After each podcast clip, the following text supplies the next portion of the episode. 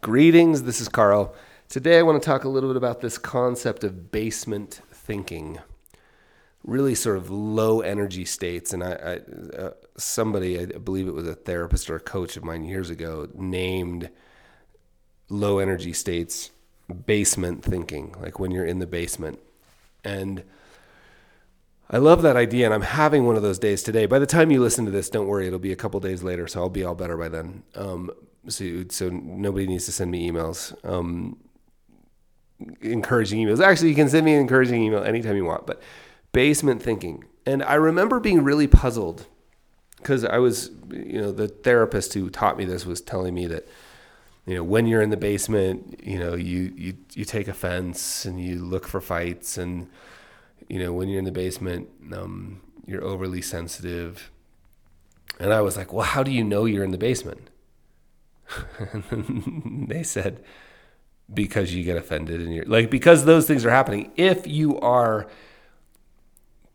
taking offense, if you are looking for fights, if you've got nothing but daggers to throw, it is a sign you're in the basement, right? Now, hopefully, and I'm not very good at this. You can certainly ask my wife and she'll attest to this. I'm not very good at this.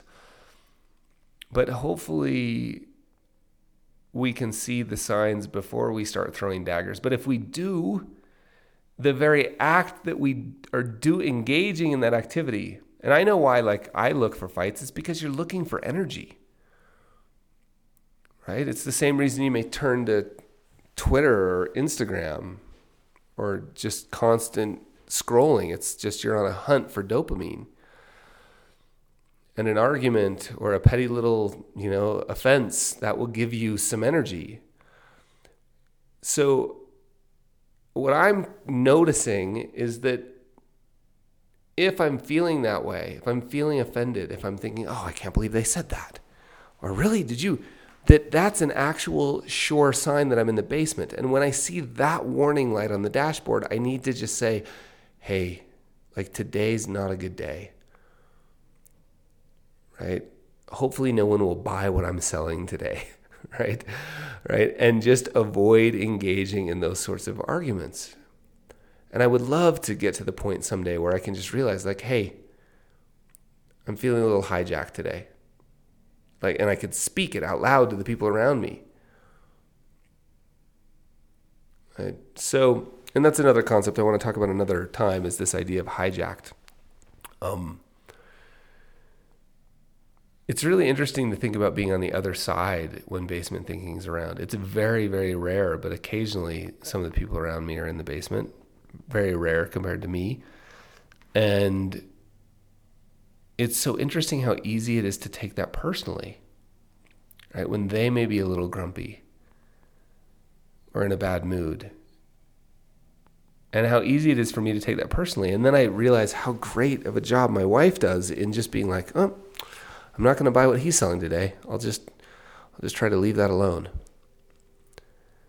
So giving each other room when basement thinking shows up, because sometimes it shows up just because it's like the weather. We may not necessarily do anything, particularly when it's related to anything like sadness or depression.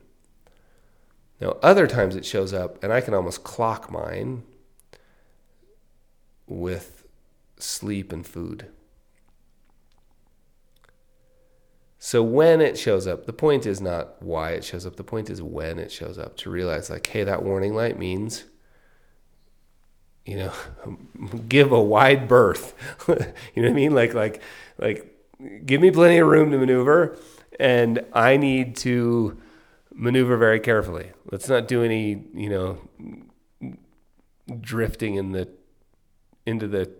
not do any high precision driving on that day, emotional driving on that day. So I hope that's helpful it's been really helpful for me to label that something. And that something is called basement thinking. Hope that's helpful. That wraps up another episode of Behavior Up Radio.